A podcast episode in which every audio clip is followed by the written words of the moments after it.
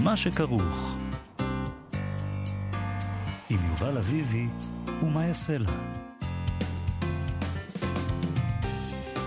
שלום, צהריים טובים, אנחנו מה שכרוך, מגזין הספרות היומי של כאן תרבות, כאן כל יום ב-12 בצהריים, בשידור חי, אתם מאזינים לנו ב-104.9 או ב-105.3 FM, אפשר גם להאזין לנו כהסכת באתר ובאפליקציה של כאן, ובכל יישומוני ההסכתים. איתנו באולפן איתי אשת ויובל יסוד, שלום לכם ושלום יובל אביבי. שלום מאיה, אנחנו נדבר היום על ברדיצ'בסקי, שבהוצאת בלימה החליטו להוציא מהדורה מיוחדת ויפהפייה של קבצי מסות שלו. אה, זה יפה שיש מי שלא נותן לנו לשכוח את כל מה שעבר, מי שמבקש אה, לבלום את המרוץ קדימה והלאה כל הזמן. הוצאת uh, ספרי בלימה היא הוצאה שהעניין שלה הוא להוציא ספרות יהודית רדיקלית, וזאת, uh, הנה, אחת כזאת. אחד הספרונים במארז, uh, יש שבעה ספרונים של ברטיצבקי, ועוד מארז אחד של פרופסור אבנר הולצמן, אנטומיה של מהפכה. Uh, הוא כותב על ברדיצ'בסקי, uh, ואנחנו נדבר איתו עליו היום. אם אנחנו כבר uh, בולמים, נדבר uh, עם מאיר עוזיאל על הדיבוק ועל מחברו שינסקי ושלמה רפפורט. מאיר עוזיאל הוא העורך של מופע ספרותי חד פעמי שיעלה בצוותא. נשאל אותו מי היה רפפורט, מה עוד הוא כתב. כל זה היום, אבל לפני הכל אנחנו מתחילים עם בית הדין לצדק בהאג. אחרי שישראל עמדה שם למשפט האומות, התבשרנו שמטה משפחות החטופים יגישו תלונה לבית הדין הפלילי הבינלאומי בהאג נגד ראשי חמאס על אירועי ה-7 באוקטובר. היום זה אמור לקרות למען האמת. עד כה הגישו שתי משפחות תלונות לבית הדין, אבל עכשיו מדובר בתלונת ענק שעליה עובדים במטה כבר חודשים רבים, יחד עם מרכז ראול ולנברג לזכויות אדם. מדובר ביוזמה פרטית של המטה, כאשר המדינה לא מכירה בסמכותו של בית הדין. התלונה שתוגש מתייחסת לעבירות השמדת עם, פשעים נגד האנושות ופשעי מלחמה. אלו כוללים עבירות של רצח, חטיפה, אלימות מינית, התעללות. המטרה הראשונית היא להוציא צווי מעצר נגד בכירי חמאס והעמדתם לדין. נכון, אז אנחנו נעשה את הפינה שלנו, ועיקרן תחילה, שבה אנחנו נותנים לספרות להגיב על ענייני היום. נקרא מתוך ספר שנקרא אינטימיות. כתבה אותו קייטי קיטמורה. הוא יצא בהוצאת סימנים וידיעות ספרים, הוא תורגם מאנגלית על ידי דנה אלעזר הלוי. אני אגיד שגיבורת הספר הזה היא מתורגמנית, סימולטנית כזאת, כמו שצריך בבתי משפט, אה, שעוזבת את ניו יורק ועוברת להאג, לעבוד שם בבית הדין הבינלאומי של mm, האג. מה יש לו לומר? אה, אז בואו נקרא משהו. על, אה, היא כותבת כאן על איזה קולגה שלה שקוראים לה אמינה. שהיא גם מתורגמנית, סימולטנית. בבקשה. עכשיו היא ישבה ליד שולחנה ובחנה בשלווה את המסמכים שמולה. רוב המתורגמנים מצאו את עצמם לפעמים מבולבלים או אפילו מיואשים, ולעיתים אף ביקשו שהעד יאט את קצב דיבורו, אבל אמינה הייתה תמיד רגועה, ויכלה לבצע את עבודתה במידה מרשימה של עקביות ושל מהירות בכל נסיבות שהן. ככל שהתקרבה לשלבי ההיריון האחרונים, היא נעשתה יציבה אפילו יותר, והתנהגה בכל עת בשלווה מוחלטת. בזמן שכולנו התקשינו עם ניסוחים בעייתיים או הגייה לא ברורה, נדמה שאמינה מעולם לא חוותה שום קושי. אבל שבחים כאלה עוררו בה מבוכה, ואמינה טענה לעיתים קרובות, בתוקף, שהיא בהחלט לא חפה מפגמים. כשהתיישבתי ליד שולחני, נזכרתי באנקדוטה שהיא סיפרה לי זמן קצר אחרי בואי לבית הדין. זה סיפור שחשבתי עליו לעיתים קרובות. הוטל עליה להיות מתורגמנית מטעם הנאשם ולתרגם מסווהילי, ולזמן קצר היא הייתה המתורגמנית היחידה בצוות ששלטה בשפה ברמה מספקת. השותפה שלה, לטה, לא הבינה את השפה עד תום, ובשיחות פרטיות סיפרה שמחשבותיה נדדו במהלך הדיונים הממושכים, כך שהיא האזינה לדברים שנאמרו באנגלית ובצרפתית, ושאותם היה על אמינה לתרגם לסווהילי למען הנאשם. אבל לא הקשיבה בתשומת לב רבה לתרגום של אמינה. אם כן, ימי המשפט לא היו תבוניים במיוחד מבחינת השותפה של אמינה, אבל אמינה עצמה הייתה נתונה ללחץ רב. היא התמודדה עם דיונים מרתונים שהיו ארוכים הרבה יותר מהמקובל.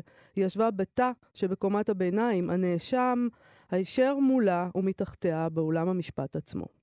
הוא עדיין היה בחור צעיר, לשעבר מנהיג מיליציה, לבש חליפה יקרה והתרווח בכיס, בכיסא משרדי ארגונומי. הוא עמד למשפט באשמת פשעים מחרידים, ובכל זאת רק בהה לפנים בזמן שישב, בהבעה חמוצה, ואולי גם משועממת מעט. כמובן, נאשמים לובשים בדרך כלל חליפות ויושבים בכיסאות משרדיים, אבל ההבדל טמון בעובדה שבבית הדין הזה הנאשמים הם לא רק עבריינים שהתלבשו יפה לכבוד האירוע, אלא אנשים שעטו על עצמם במשך תקופה ממושכת את גלימת הסמכותיות המגולמת בחליפה או במדים. אנשים שממורגלים בכוח שהמעטה הזה משדר.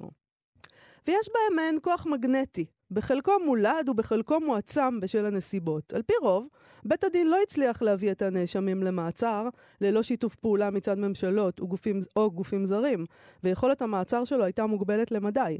הוא הוציא צווי מעצר רבים, ורבים מהנאשמים היו עצורים במדינות אחרות, כך שאי אפשר לומר שהיינו מוקפים בגודש של פושעי מלחמה. לנאשמים לפיכך הייתה הילה מסוימת ברגע שהובאו להאג, ושמענו רבות על האנשים האלה, כמעט תמיד גברים. ראינו תמונות וקטעי וידאו, וכשהם הגיעו לבסוף אל בית הדין, הם היו כוכבי המופע. אין דרך אחרת לתאר זאת. מצב העניינים רק העצים את הכריזמה שלהם.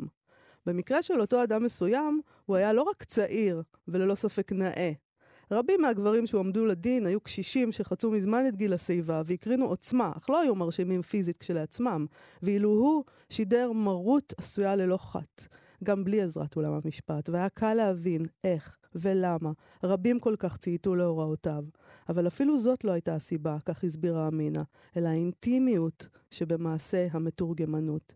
היא תרגמה את הדברים לאוזניו של איש אחד, איש אחד בלבד, וכשדיברה אל המיקרופון, היא דיברה אליו. כמובן, היא ידעה כשקיבלה את המשרה בהאג, שנושאי הדיונים יהיו קודרים יותר מאלה שבארגון האומות המאוחדות, שבו עבדה קודם לכן. אחרי הכל, בית הדין עסק אך ורק במקרים של רצח עם, פשעים נגד האנושות, פשעי מלחמה, אבל היא לא ציפתה לקרבה שכזאת. אמנם היא מעולם לא נמצאה בחברת הנאשם פנים אל פנים, ותמיד הייתה ספונה בבטחה מאחורי תא המתורגמנים הסגור בקיר זכוכית, ובכל זאת, היא הייתה מודעת בלי הרף לעובדה, שהיא והנאשם הם היחידים באולה, באולם שמבינים את השפה שבה היא מדברת, שכן צוות עורכי הדין שלו הורכב כולו מאנגלים שלא ידעו לא צרפתית ולא את שפת אמו של מרשם. איזה יופי. כן. יש פה המשך של התיאור של איך היא בעצם אה, מתחילה לפחד ממנו. באיזשהו, באיזשהו רגע הוא, מס, הוא מסתובב אל המתרגמות הסימולטניות, והיא קולטת שהוא חושבת שהוא מסתכל עליה. ופתאום יש איזה קשר עין, והיא מדברת אליו רק. זה כן. משהו... זה קטע, אה, אה, לא חושבים על זה, על האינטימיות הזאת, שרק הם בעצם מדברים האחד עם השני, וכל השאר בכלל לא יודעים על מה מדובר. ואלה אנשים אה, מסוכנים. אלה אנשים מסוכנים מאוד. אה, טוב, זה היה אינטימיות של קייטי קיטמורה. אה, היום גם אה, ולנטיינס דיי באופן מוזר, נכון? זאת אומרת, כאילו, הכל, מוזר במובן הזה ש... מה קשור? מה קשור עכשיו ולנטיינס? דיברנו על פשעי מלחמה. כן. אבל במוזיקה בחרתי שירי אהבה, מה אני יכולה לעשות? בגלל חייבים, זה אני מציינת את זה. חייבים להמשיך קצת אהבה גם. לחשוב על אהבה. נכון. בהוצאת ספרי בלימה, שעניינה הוצאת ספרות יהודית רדיקלית, יצא עכשיו מארז יפה מאוד של מסות שכתב מיכאי יוסף ברדיצ'בסקי. אה, יש פה את ההצעה של ברדיצ'בסקי, קווים לדמותו של היהודי החדש ושל הקולקטיב הלאומי. אנחנו רק קיבלנו את המארז הזה השבוע וכבר הספקנו לקרוא מתוכו באחת התוכניות השבוע, כשנודע נכון. לנו על uh, שחרור החטופים מעזה. ו... קראנו טקסט שלו על תפילה. על תפילה שבלב, הטקסט נקרא תפילה שבלב, וזה כן. מדהים כי... אתה מדפדף בספר הזה, וכל קטע שאתה קורא בו, אתה רוצה לקרוא אותו בקול ולהביא לאחרים.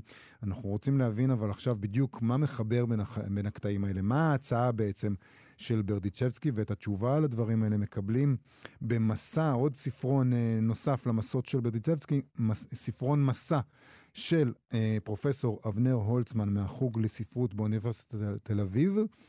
אוניברסיטת תל אביב, ככה זה נקרא.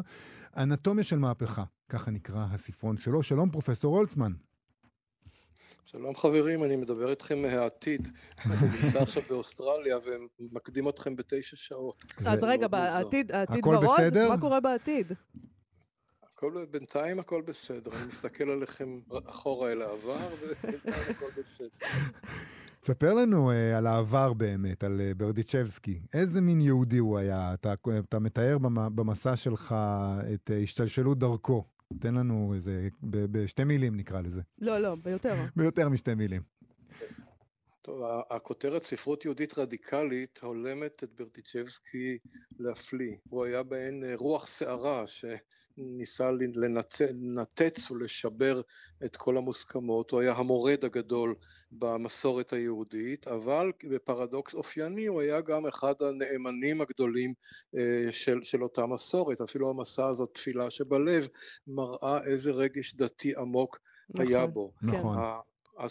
הספרונים האלה הם בעצם ניסיון להחיות את ברדיצ'בסקי, להראות איך, איך נראו הפרסומים שלו בזמנם. הם כולם אה, אה, נוצרו תוך פרק זמן קצר, בין 1899 ל-1902, והסעירו את הרוחות בקרב צעירים יהודים שחיפשו את דרכם וניסו להגדיר את זהותם. מה פירוש להיות יהודי בעידן מודרני? איך אפשר לשמור על קשר עם עולם המסורת בשעה שאתה כבר לא מאמין באלוהים, וטובי המוחות וה, והלבבות אה, נמשכו אחריו בחבלי קסם. אפילו דוד בן גוריון, שלא היה אה, קשור כל כך לספרות העברית היפה, הוא אה, הודיע יותר מפעם אחת שברדיצ'בסקי הוא הסופר הקרוב ביותר לליבו, וגם השפיע על דרכו, וגם באיזושהי דרך הכלכלה השפיע עליו לעלות לארץ ישראל. והכל זה פרדוקס על גבי פרדוקס, משום. שברדיצ'בסקי זה נשמע מאוד הולם, מאוד הולם לתקופה שבה אנחנו נמצאים. אתה יודע, אני פתאום חושב על זה שאנחנו כן. כולנו חושבים מה זה אומר להיות יהודי עכשיו, מה זה אומר להיות ציוני, מה זה אומר להיות ישראלי, חשבנו שאנחנו חלק מאומת העולם. אנחנו תמיד חושבים, אבל כאילו היהודים אה, בארץ ישראל, הישראלים, לא הגיעו, ובמדינת ישראל, יותר נכון, הם לא הגיעו למסקנות. זה 70 ומשהו שנה מנהלים את כן. המחשבה הזאת. איך יכול להיות שאנחנו עדיין תלויים בו? למה 70 ומשהו? 120 נכון, לפחות. נכון, נכון, עד 120. הדברים האלה, הדברים האלה נכתבו אה, של ברדיצ'בסקי ממש בשנים שבהם התכנסו הקונגרסים הציוניים הראשונים. וזאת הייתה השאלה על הפרק איך תיראה מדינת היהודים העתידית? האם היא תהיה מחויבת לעקרונות המסורת היהודית? האם היא אה, תהיה מושפעת מתרבות המערב? או שתיווצר כאן איזה סינתזה חדשה של תרבות עברית אה, חילונית. ומה זה בכלל חילוניות? כל הדברים האלה של ברדיצ'בסקי גם נכתבו בזיקה לוויכוח עמוק החוק שהוא ניהל עם אחד העם באותן שנים. אה, למעשה כל אחד מבעלי הדעה באותן שנים אה, יצר מין סינתזה משלו או זווית משלו בוויכוח שלא הוכרע וכנראה גם לא יוכרע. אז מה הוא הציע? איך אמור להיראות היהודי החדש? קודם כל ההצעה שלו הייתה שכל יהודי יעבור בתוך תוכו מעין מהפכה רוחנית אינדיבידואלית. הוא קצת לגלג על התנועה הציונית שמשנעת יהודים לארץ ישראל או מממנת את הגעתם, הוא אומר כל, כל אחד צריך לעשות את המהפכה, לכן אנשי העלייה השנייה כל כך נמשכו אחריו, כי הם היו חבורה של אה, אינדיבידואליסטים, והוא הציע נוסחאות מורכבות אה, שרוויות סתירות פנימיות, מצד אחד הוא ממש נתן באחד הספרונים כאן שנקרא על אם הדרך, הוא נתן ממש מפרט של הערכים החדשים שבהם היהודי הצעיר צריך לדבוק, ערכים של גבורת גוף, ערכים של שאיפה ליופי, אה, של, של אה, מוס, מוסריות חדשה אה, וכולי. ומצד אחר הוא גם המקונן הגדול, הוא יודע שהעולם היהודי הישן עומד לגבוה והוא רוצה להבין מה, מה זה אומר, איך תראה היהדות אחרי ש... תתחסל הגולה ותתחסל המסורת, ככה הוא האמין לפחות. והקסם שלו נבע דווקא מזה שהוא לא נתן תשובות פסוקות. יש לו מצד אחד משפטים מאוד רדיקליים על היהדות. הוא אומר, היהודים עושים להם יהדותם כחפצם. זאת mm. אומרת, אין סט, סט ערכים יהודי קבוע. או אולי המשפט הכי קיצוני שהוא כתב בימי חייו, עיוורים אנחנו ואת ליבנו נעבוד. כלומר, לא את אלוהים, לא שום דבר מחוץ לנו, אנחנו נאמנים לאותנטיות החווייתית והמוסרית והאסתטית שלנו. מצד אחר, חלק גדול מחייו הוא השקיע במפעלים של שימור, מפעלים אדירים של ליקוט אגדות, של מחקרי קדמוניות, מין סבך כזה שבעצם אה, אה, כולל את הכל בתוכו. מעניין מה, מה אתה חושב שהוא היה חושב על היום אם הוא היה צץ פה פתאום מהעבר? Uh, אתה בעתיד, אז אולי אתה... מה הוא היה חושב על מה שהוא הולך פה? קודם כל, אפשר לשאול לאיזה מפלגה הוא היה מצביע היום. נכון, לאיזה מפלגה? ל... אני קצת אפתיע אתכם, הוא היה הולך לקצה הכי קיצוני של הימין. אין לי שום ספק בזה.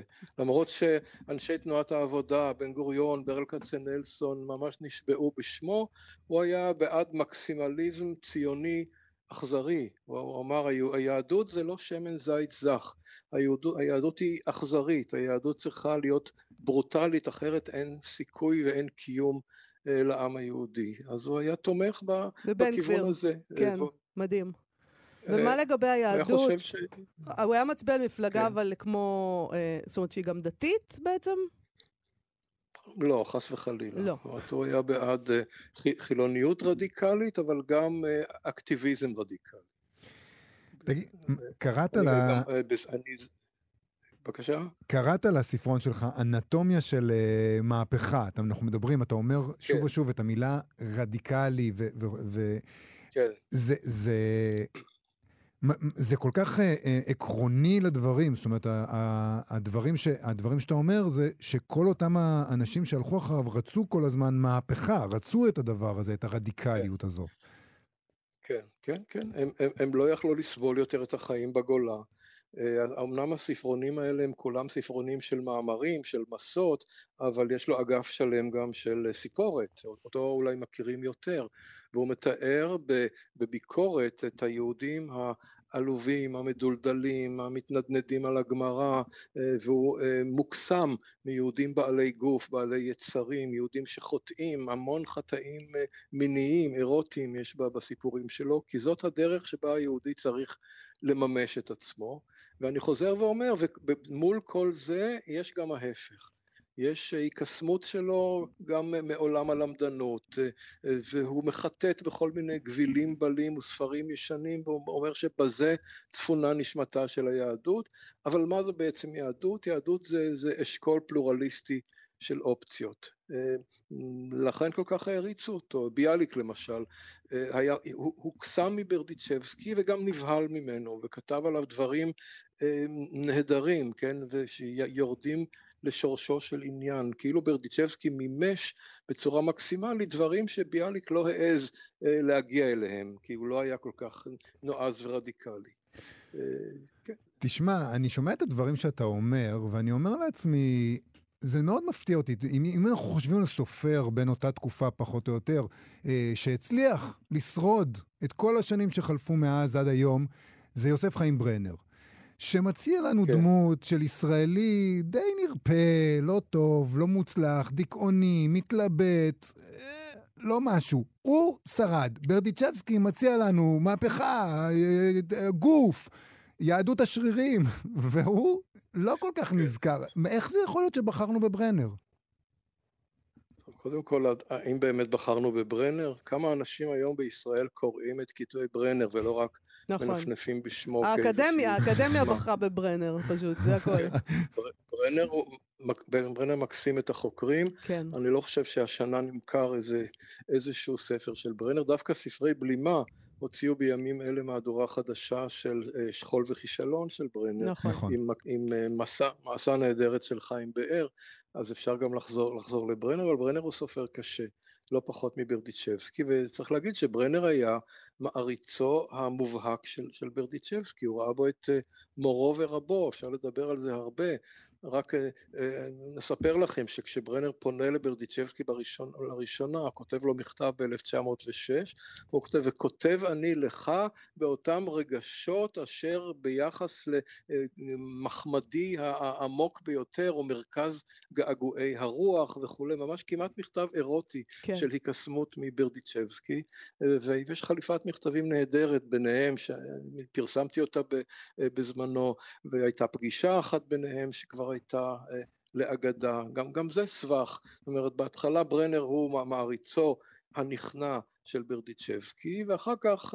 יחסי הכוחות אה, קצת מתהפכים וברדיצ'בסקי אה, מסתכל בהשתאות על ברנר והסיום הוא סיום טרגי, שניהם מתו ממש באותה שנה ברדיצ'בסקי מת חצי שנה אחרי רצח ברנר ועוד הספיק להספיד אותו, אבל הם שניהם בעצם נובעים מאותו שורש, נולדו בעיירות אוקראיניות סמוכות, איבדו את אבותיהם בפרעות של אחרי מלחמת העולם הראשונה, ושניהם מתנגדים לאחד העם. יש פה באמת הרבה קשרי קשרים, למרות שמבחינה פואטית הם שונים לגמרי. באמת ברנר מוקסם מהכושלים, הנכשלים, העלובים, וברטיצ'בסקי הולך יותר אל גיבורי הגוף וגיבורי הרוח. בואו בוא נדבר שנייה לסיום על העניין הזה של ספרי בלימה, ה... כמעט הייתי אומרת, המצווה הזאת שהם עושים. אה, אבל כן. האופן שבו התרבות שלנו, הישראלית, לא מעניין אותה כלום, והיא שוכחת הכל, וזה... כן, אם כן. לא היה קמים האנשים האלה שמצילים, וגם, אני לא יודעת כמה אנשים יקנו, אבל אתה יודע, זה הכל, לא אכפת לנו מכלום. כן, לא, זה, זה מפעל מופלא, ויש להם כמה עקרונות מלבבים, לא במקרה הסדרה הזאת, המארז הזה שהוצאנו, מתבסס על פקסימיליות, על מהדורות צילום, כי נורא חשוב להם לתת בידו של הקורא את הטקסט האותנטי עם הכתיב המקורי והכל, כאילו לעשות איזה תחיית מתים ולהחזיר אותנו אה, אל המקור, והם בוחרים בחירות מעניינות ביותר. גם ברדיצ'בסקי וגם ברנר וגם צייטלין וגם אה, כתבים קבליים, הם רוצים לרדת אל עומק הטקסטים השכוחים, אבל אם כמה מאות אנשים יקנו כל אחד מהכרכים האלה, אז בכל זאת תהיה פה איזו הישארות הנפש. טוב, נקווה לטוב. פרופסור אבנר הולצמן, דיברנו על ברדיצ'בסקי, אה, אתה כתבת שם את האנטומיה של מהפכה, אבל יש פה אה, מארז גם יפה. מאוד יפה. יפהפה. מאוד יפה. אבל גם מאוד מעניין כן. לקריאה. תודה רבה לך שדיברת איתנו. תודה רבה לכם, להתראות. להתראות. אוקיי, אנחנו עוד נשארים שם ביהודים הישנים. אה, אנחנו מכירים את הדיבוק, אה, זה כבר מחזה מיתולוגי יהודי שיש בו מיסטיקה ופולקלור ואהבה אסורה. אה, את המחזה הזה כתב שינסקי, הוא שלמה רפופורט, אה, שאנחנו לא יודעים, עליו אנחנו כבר לא יודעים כל כך הרבה. מי הוא היה, מה עוד הוא כתב. מה, אתה יודע, זה כזה נשאר הכל, אנחנו יודעים על הדיבוק, ואפילו אנסקי, אנחנו מכירים את השם, אבל שלמה רפופורט? ערב ספרותי חד פעמי יעלה בקרוב על בימת מופעי הספרות בצוותא שעורך מאיר עוזיאל, זה יקרה ב-25 בפברואר. אה, אנחנו מכירים גם את מאיר עוזיאל, בוא נודה בזה. הוא עיתונאי, הוא סופר, אנחנו מכירים אותו הרבה שנים. שלום, מאיר עוזיאל. שלום, שלום, שלום, מה שלומכם? בסדר גמור, תודה שבאת. אה, אני רוצה לשאול אותך, מי היה שלמה רפופורט? ספר לנו עליו קצת. תשמע, זה, תשמעי, זה, ותשמעו נגיד. כן. אמ, זה, זה באמת תופעה שהיא מסתורית בערך כמו, כמו המסתורין שבדיבוק עצמו. היצירה הזאת, הדיבוק, היא אולי המחזה היהודי המוכר ביותר בעולם אולי על ידו, יש אחד או שניים נוספים, מעלים אותו מאה שנה כל הזמן בלי סוף. גם בארץ וגם עכשיו וגם בימים האלה הוא עולה, כל אחד אה, משנה קצת, מוצא את האקטואליה להיום, ובארץ ובכל העולם.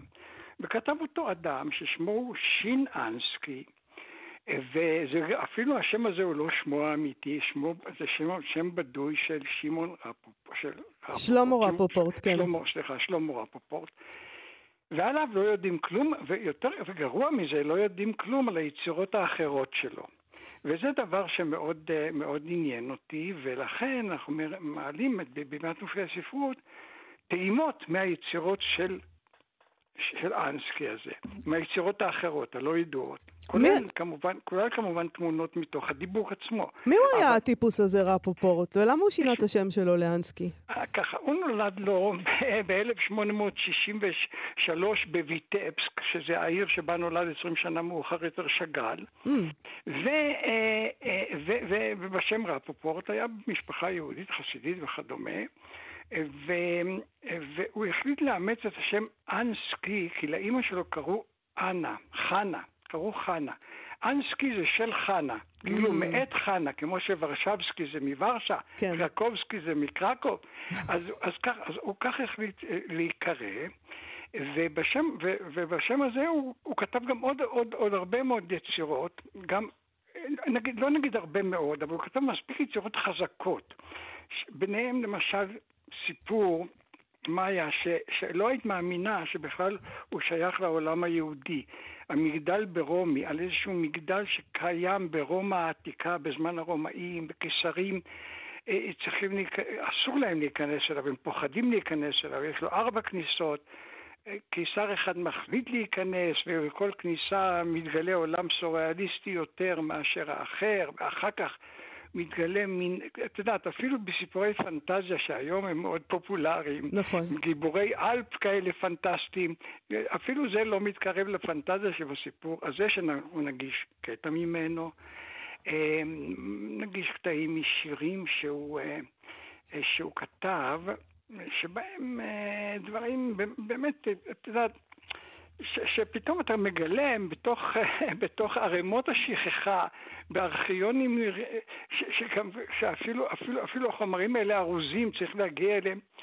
מילים כמו אה, בים של דמעות בני האדם המלוח, בים של דמעות בני האדם המלוח, תהום עמוקה, פעורה, ואחר כך עדיין אלפי שנים, טיפה אחר טיפה נשפכות לתוכה הדמעות, ואחר כך גם פתאום בתוך השיר הזה לקראת הסוף משהו שהוא, שהוא, שהוא, שהוא נגד הציונות. הוא כותב ככה, ילדי השמנת, המשכילים, האינטלקטואלים, הרבנים קוראים ליהודים לבוא לציון, שיר ישן נושן ששרים שונאינו גטו ליהודון הנצחי. הייתה, הייתה, כן. תקופה, הייתה תקופה שככה הוא חשב, הוא שינה, הוא שינה את דעתו, הוא שינה, הוא... הוא היה, הוא בסוף ימיו התקרב לציונות. אבל אני רוצה להבין, אתה כעורך של, אה, של ה... עוד מעט נדבר כן. מה, של, כן. על, על התופעה הזאת, של הזה, המפעל כן. התרבותי הזה, בימת מופעי הספרות, כן. אתה בעצם הולך ועושה תחקיר אה, כן. די רציני לפני שאתה מעלה דבר כזה, נכון? אני רואה שתביאו גם שמלה. אה, נכון, מגיעה השמלה, כן, מגיעה השמלה המקורית, המקורית מלפני 50 שנה, כן, בתיאטרון היהודי בוורשה, בתקופה שכבר פולין הייתה עדיין קומוניסטית, שיחקו שם את הדיבוק וקיבלנו את השמלה והיא הגיעה לארץ, היא אצלנו עכשיו.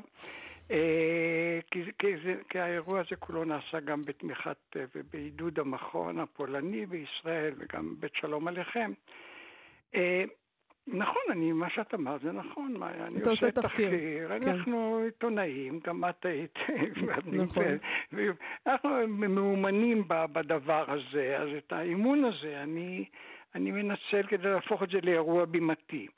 מחפש חומרים, מחפש דברים שמושכים את הלב כשהם מעלים אותם על הבמה, בעיקר, בעיקר היצירה שלו תדבר. כן. אמנם אני אספר קצת מקורות חייו כדברי קישור, יהיה דוקטור יניב גולדברג, שבריאיון קצר יאמר עוד משהו על דברים אחרים. אבל השתתפו, השתתף גם אלכס אנסקי. נכון, אלכס אנסקי. ואנסקי זה לא קשור בכלל. לא קרוב משפחה. לא, אבל כן. כל החיים שלו כל החיים שלו שאלו אותו אם הוא מקבל תמלוגים על הדיבוק אולי.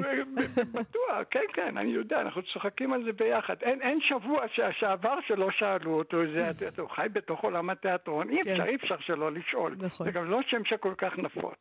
כן, הוא, הוא יופיע, הוא, יש, הוא, הוא יגיש ביחד עם יואב יפת סיפור של, אה, של שאנסקי כתב, אה, על, על דין תורה שלוקחים את אלוהים למשפט, לבית משפט.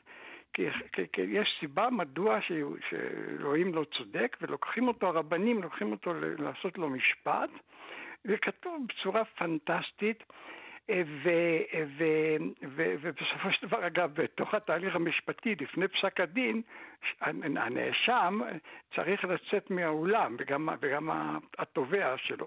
אז, אז מבקשים מאלוהים לצאת מהאולם, אבל אלוהים לא יכול לצאת מהאולם, כן? כי הוא נמצא בכל מקום. סיפור אדיר, אדיר, אדיר, ובסוף אלוהים נמצא, אלוהים חייב, חייב לשנות את ההחלטה שלו ומשנה. לא, לא, אלוהים אשם. תגיד, אנחנו צריכים עוד מעט לסיים, אבל אני חייב לשאול אותך, הדברים האלה שאתה מתאר, שלא הכרנו, כן, כן. היו נשמעים נפלא. למה לדעתך הדיבוק נשאר אה, כל כך אה, נוכח ב, ב, בתפיסה שלנו של היצירה, אה, ש, ביצירה הנוכחית נכון, עדיין, נכון. ושאר הדברים לא, זה נשמע נפלא. תראה, למה שאר הדברים לא? זה, זה מסוג הדברים שהם תמיד לא צודקים. הדברים הכי יפים והסודות הכי גדולים נמצאים על המדפים, לא תמיד לוקחים אותם. כשפותחים אותם לפעמים רואים דברים נהדרים, ואולי בזה שאני מחיה את זה על בימת מופעי הספרות בצוותא ב-25 בפברואר, אז אני אעשה משהו, יהיה גם וידאו מזה. אבל הדיבוק, השאלה השנייה היא איך הדיבוק הפך להיות דבר שלא מת ולא ימות. זה, מח... זה, זה מין, אתה יודע, לפעמים יש מזל גדול ליצירה, ובתוך הדיבוק, אה, תכף אני אגיד משהו, אני רוצה להגיד משפט נפרד. הוא לא ראה את הדיבוק על הבמה, הוא ניסה להעלות את זה בהמון מקומות, זה, כולם אמרו לו כן, אבל כן שלא יתגשם. הוא רק, לא זכה לראות כמה לא שזה הצליח. רק חודש אחרי שהוא נפטר, רק חודש אחרי שהוא נפטר, היו חזרות. חודש אחרי שהוא נפטר, בוורשה העלו את זה על mm, הבמה. כן. עכשיו, נחזור למה שאנחנו דיברנו על הקסם הזה של, של הדיבוק שעד היום מעלים, וכל מחזה יודע איך, לש... כל במאי, סליחה, יודע גם קצת איך, ל... איך לשנות. זה אקטואלי נורא, לכל תקופה. גם המסתורין הזה, גם הדיבוק, הסכיזופרניה נגיד היום היינו קוראים לזה, ש, שנמצאת בתוך, בתוך, בתוך בני אדם.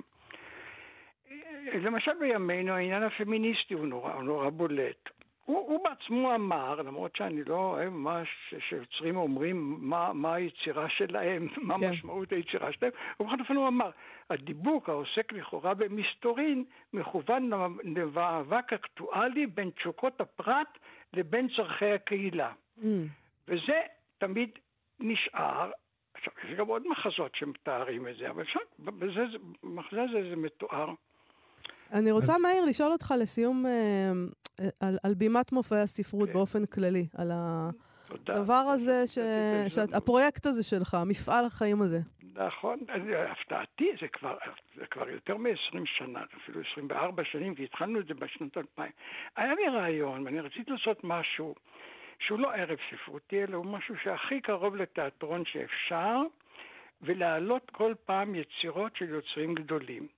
ואכן הצלחתי בדבר הזה, למרות שצריך הרבה מאמצים גם תקציביים. בשנים האחרונות זה עולה בצוותא, ועשיתי כל מיני יוצרים מאלינו על הבמה, דגלס אדמס וצ'רניחובסקי. אה, כל פעם מישהו שמוצא חן בעיניי, אתה יודע, זה או טולקין או ביאליק, או, וגם נעמי פרנקן נגיד, פחות כן. מוכרים, ומשה שמיר, אפרים קישון. לוקחים יוצר ונותנים ליצירה שלו לדבר. זה לא ערב, זה לא פאנל, זה לא דיון ספרותי. היצירה מדברת דרך שחקנים, אנחנו עושים המון חזרות, אה, דרך זמרים, והקהל אה, יכול להגיע ומגיע ולא מאכזב. וזה, וזה דבר שהוא מפעל שאני רוצה להמשיך בו כמה שאפשר. והנה עכשיו, אם תרשי לי עוד פעם להזכיר, כי אולי אולי זה, זה יגרום לעוד בן אדם להתעניין.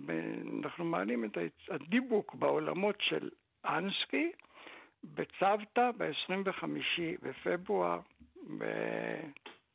וכולם מוזמנים להציץ באתר צוותא. מאיר עוזיאל, תודה רבה לך על השיחה הזאת. תודה לכם, תודה. להתראות. להתראות. להתראות.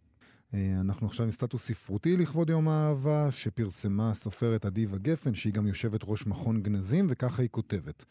לכבוד יום האהבה, השבוע נעלה קטע מאחד ממכתבי האהבה היפים ששלח דוד פוגל לעדה אשתו.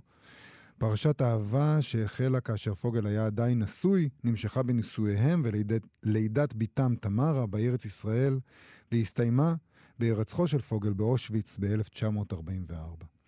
המכתבים היפים, היא כותבת, שמורים בגנזים. והם גם, צריך להגיד, אה, פורסמו בספר, אהבה עד כלות, ש... של חליפת המכתבים ביניהם, ספר משגע. אה, היא מספרת על מכתב אחד ספציפי. מכתב מה-7 בפברואר 1926, הוא בפריז והיא בברלין, והוא מפציר בה לבוא לעיר האהבה.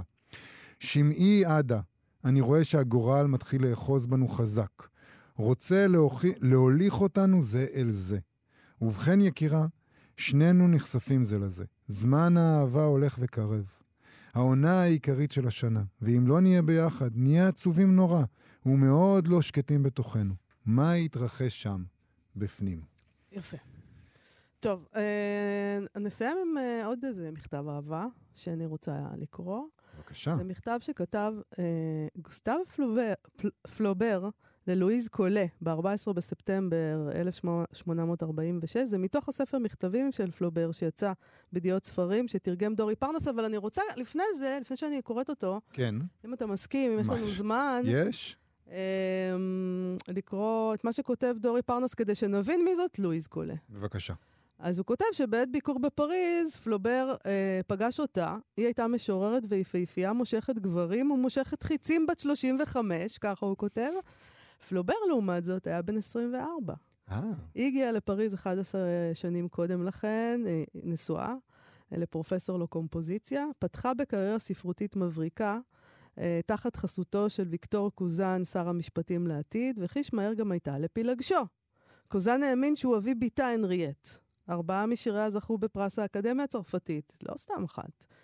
אה, ונהיה לה עניין עם אה, פלובר. אה, בתקופה שבה הוא פוגש אותה, מצבה האישי אינו מזהיר, בעלה חולה, היחסים שלה עם קוזן, המאהב שלה, מעורערים. למחרת פגישתם בסטודיו, לוקח אותה לרכיבה ביער בולון. בלילה שלמחרת, לאחר רכיבה נוספת, היא הולכת עמו לחדרו, במלון. הם מבלים יחד כמה ימים ולילות במלונו ובדירתה. אבל אז הוא חוזר לבית שלו, אה, ששם הוא מטפל, הוא, הוא, הוא, הוא קשור בעבותות, הוא כותב. אה, יש לו מסירות לאימו ולבת הקטנה של אחותו.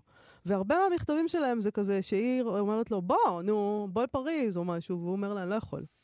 כולם רוצים שיבואו אליהם לפריז. זה מה כן. שאני לוקח מכאן. אז הנה מה שהוא כותב ללואיז קולה. איזו אישה משונעת. אף פעם אי אפשר לדעת מה לומר לך, מה לחשוב עלייך.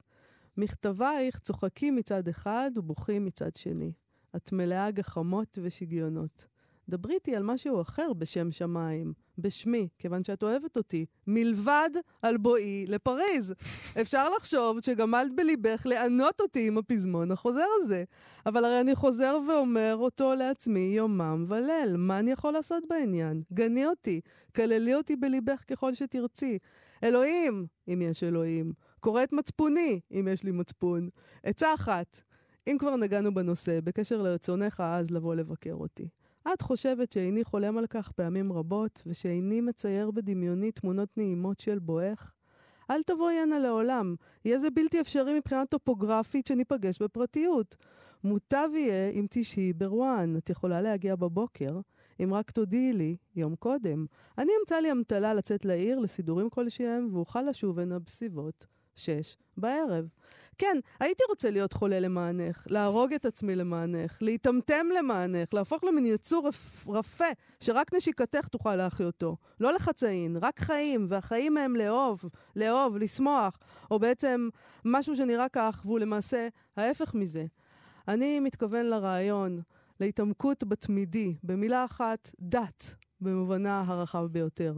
אני חושב שזה מה שחסר לך, אהובתי. רציני לומר לך שנראה לי כי את לא באמת מעריצה את הגאונות. את אינך מצטמררת עד עומק נשמתך מן ההתבוננות ביופי. לא מספיק שיהיו לך כנפיים, הן גם צריכות לשאת אותך מעלה. יום אחד בקרוב אכתוב לך מכתב ספרותי ארוך. איזה יופי. Mm. אבל אתה יודע, היה לי מאוד מאוד קשה לבחור. כן, אה, ברור. כי פשוט כל המכתבים פה, לא רק אלה שהוא כותב ללואיז קולה, הוא פשוט, זה דבר גאוני. רגע, את זה הוא כותב כשהוא בן 24 אז בעצם? זה מה שאני מנסה להגיד כן, זה מה שאני? מנסה להגיד, כן. וואו, אני חושב על מה שאני עשיתי בגיל 24, Mm. זה לא היה כזה מרשים. טוב, אני בטוחה שבטח הרשמת מישהו. הרשמתי מספיק מישהי אחת, אה, כן. יפה, אז אה, צריך רק אחת. אה, שיהיה לכולן ולכולם יום אהבה אה, מלא באהבה, ככל שאפשר, ועם זה אנחנו למה נסיים. אתה מתקמצן? אבל למה ככל שאפשר? כי הזמנים קשים ולא לא, נעים לי. שיהיה לכם אה, המון אהבה. שיהיה לכם המון אהבה, נכון. תעפות אל אהבה. תעופו על אהבה, כן. עד כאן תוכניתנו להיום. תודה לאיתי אשת וליובל יסוד שעשו איתנו את התוכנית. בואו לבקר בעמוד הפייסבוק שלנו. מחר בשבע בבוקר אנחנו נשדר את המיטב של השבוע החולף. להתראות. להתראות. אתם מאזינים לכאן הסכתים, הפודקאסטים של תאגיד השידור הישראלי.